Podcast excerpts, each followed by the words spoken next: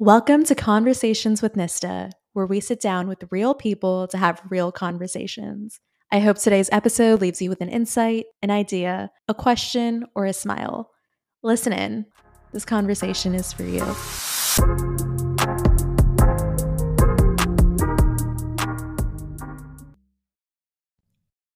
Welcome back to Conversations with Nistha. Today, we are going to talk about all of the times that it hasn't worked. I Shared like a little snippet of this on my story the other day on Instagram, and one of my friends texted me being like, dude, I'm so glad you posted that because now I'm excited to fail.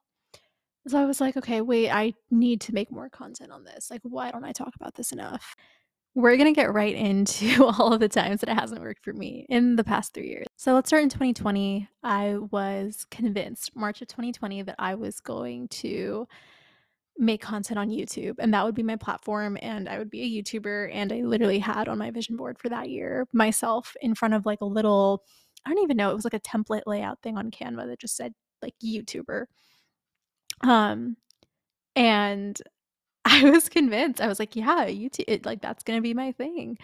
Um I'm pretty sure I had just gotten TikTok like a few weeks before that because a lot of my friends in college were getting on TikTok and they were doing little dances and trends on it. And I was like, oh, okay, this is cool. Like, I didn't really understand entirely what TikTok was until I got it. Um, and then saw that it was more than just like a dancing app. and so I was like, okay, cool.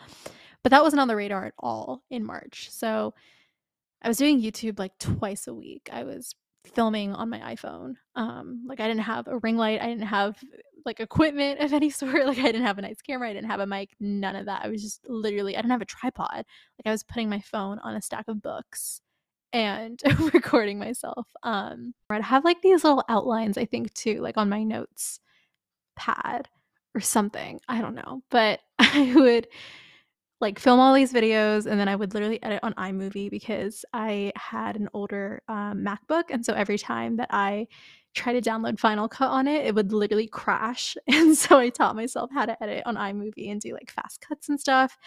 Started doing that and I was posting twice a week. And then I very soon got burnt out. And I was like, shoot, okay, this isn't for me. And so that's when I was like, okay, it's time to pivot because ideas come to me naturally. Speaking comes to me naturally. I like expressing myself. I like being on camera, but maybe YouTube just isn't the right platform. Like maybe it's too long. And it could just be the thing too that I was editing by myself at that point in time. Like I was filming and editing, and I didn't have equipment and it was really new. So it was very draining. And now I have an editor. Um, shout out to the amazing Adil. I'm gonna link his Instagram below so you guys should follow him. But that's where TikTok came about because I was seeing people do like short form content and I was like, okay, wait, let's try this. And so that became where I think a lot of my energy very intuitively flowed. And, um, you know, I obviously noticed traction there. So that was a time where I was like, okay, things didn't work out as expected, but I kind of found out where they did. Now, at the same time, I was working on a startup idea with this girl that I had met at a virtual conference. She lived in India, I lived here. And so we would literally work out the time difference. And I remember this is like every Saturday on the dot. It'd be like Saturday and Sunday. Sometimes in the weekdays we would meet. Like my evenings would coincide with her mornings after work. And we had created the prototype for this idea. We had created like the design. We were doing like multiple surveys and market research, getting groups of people from that conference on this call, running the idea by them. Um, I remember we were, gosh, we spent hours of our weekend just trying to make this work. And eventually, I was the one who got really overwhelmed because at this point in time, I was just starting eh, building out my individual base in terms of um, like my speaking business and my coaching business and my content and I didn't know where things were going to lead me but I knew that I needed energy to build that foundation and so um, we had a really honest conversation and she's still one of my amazing friends today. I actually met her when I went to India in uh, the end of 2022 so I had known her at this point for just about two years and so it was really cool to meet in person after um, you know being friends with her for so long But that was a time where I really put a lot of effort into designing something and creating it and a lot of ideation and hours and, you know, synchronizing with someone who lived across the world, creating this global team and getting them together, and, um, it just didn't go anywhere. And so that's where I knew I had to keep trying again and again, and, you know, I can't tell you how many TEDx's I applied to and didn't get accepted. I can't tell you how many cold emails I sent to invite some of, you know, the top of the industry guests on my podcast and got no's. I can't tell you how many LinkedIn DMs I got and just didn't get responses. The list goes on. And I feel like I do not talk about that enough and it needs to be talked about because no one who is doing well or who is successful in any industry, this doesn't just go for like the mindset healing space. But anyone can tell you that you are going to face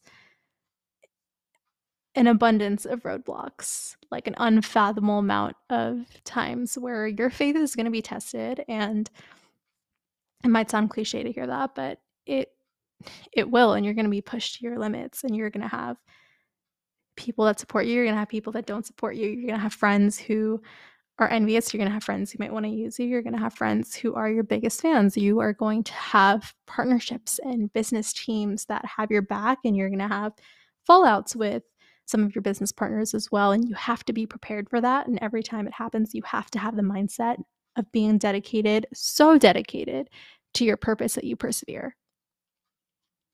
And so when this didn't work out, I was also simultaneously working on a nonprofit to launch mindfulness in public schools. I really wanted to make school a more not only interactive environment but self-aware environment. So it was going to be like a two-pronged approach and I had launched a petition for it, flushed that petition out. It got nearly 30,000 signatures. Taken that petition, I had a friend who was in contact with the school board and county and worked in terms of pitching the whole idea to the school county. I had gotten a team together um, from different straight states across the nation, and we were working together. Literally, would wake up at 8 a.m. every Saturday morning and do back-to-back calls, one for the nonprofit and one for the startup idea with uh, my friend from India and the story that I just mentioned.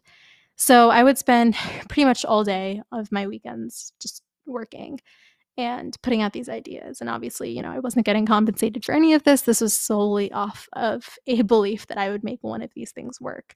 And we kept going, we kept going. We pitched the county, we had designs, we had prototypes, we had a whole curriculum fleshed out, um, different resources that we were going to put into that curriculum, meetings upon meetings. And unfortunately, the county was not in a place to move forward with um, the whole mental health thing at this point in time. They had to be fiscally more conservative because of COVID, as it was still 2020. And we dropped this idea.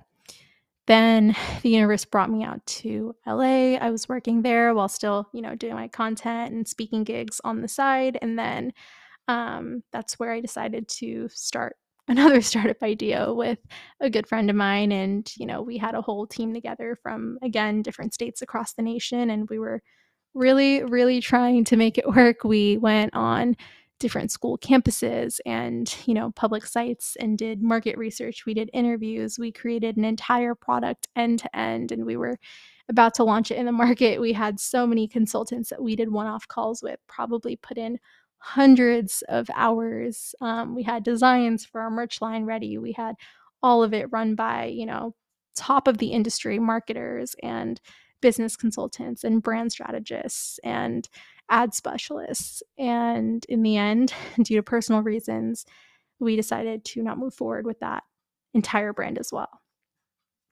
And so that takes me to where I am now, where I feel like I am in so many ways not necessarily starting over, but pivoting in a way where it does require me to kind of step into this new chapter with a fresh start without much idea of what's going to happen next.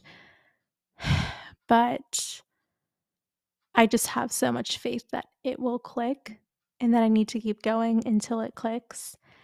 And that all of the opportunities that have happened for me have taught me an immense amount about business and using your intuition in business, about time management, about prioritization, about what it's like to work in a team and what kind of people I want to be my business partners and to work in teams with.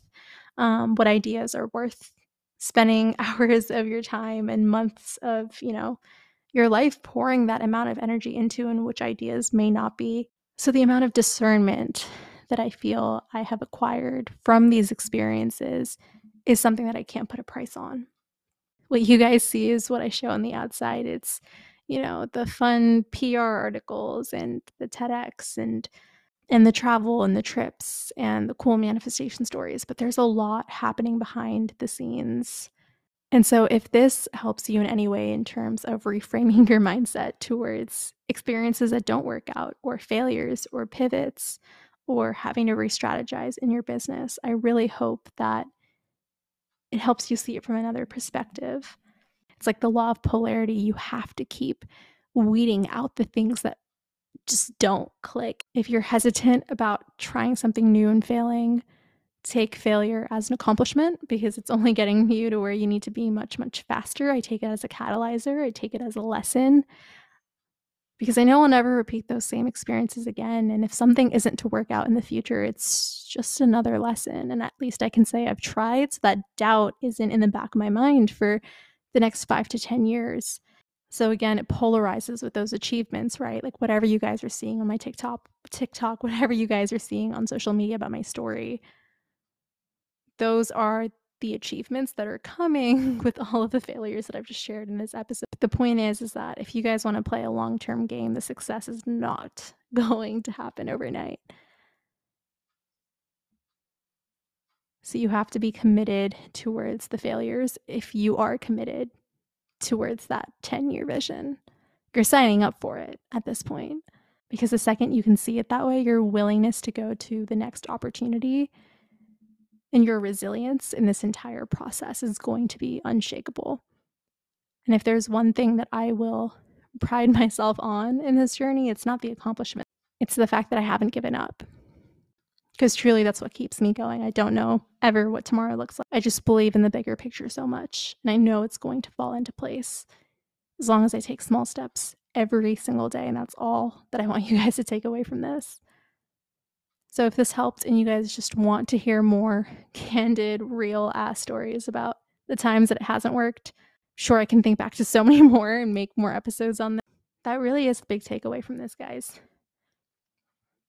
It's like how badly do you want it that you're willing to shift your mindset around the times that it doesn't work. For now, I'll leave you guys with that, and I will see you all here at our next episode at Conversations with Nistha.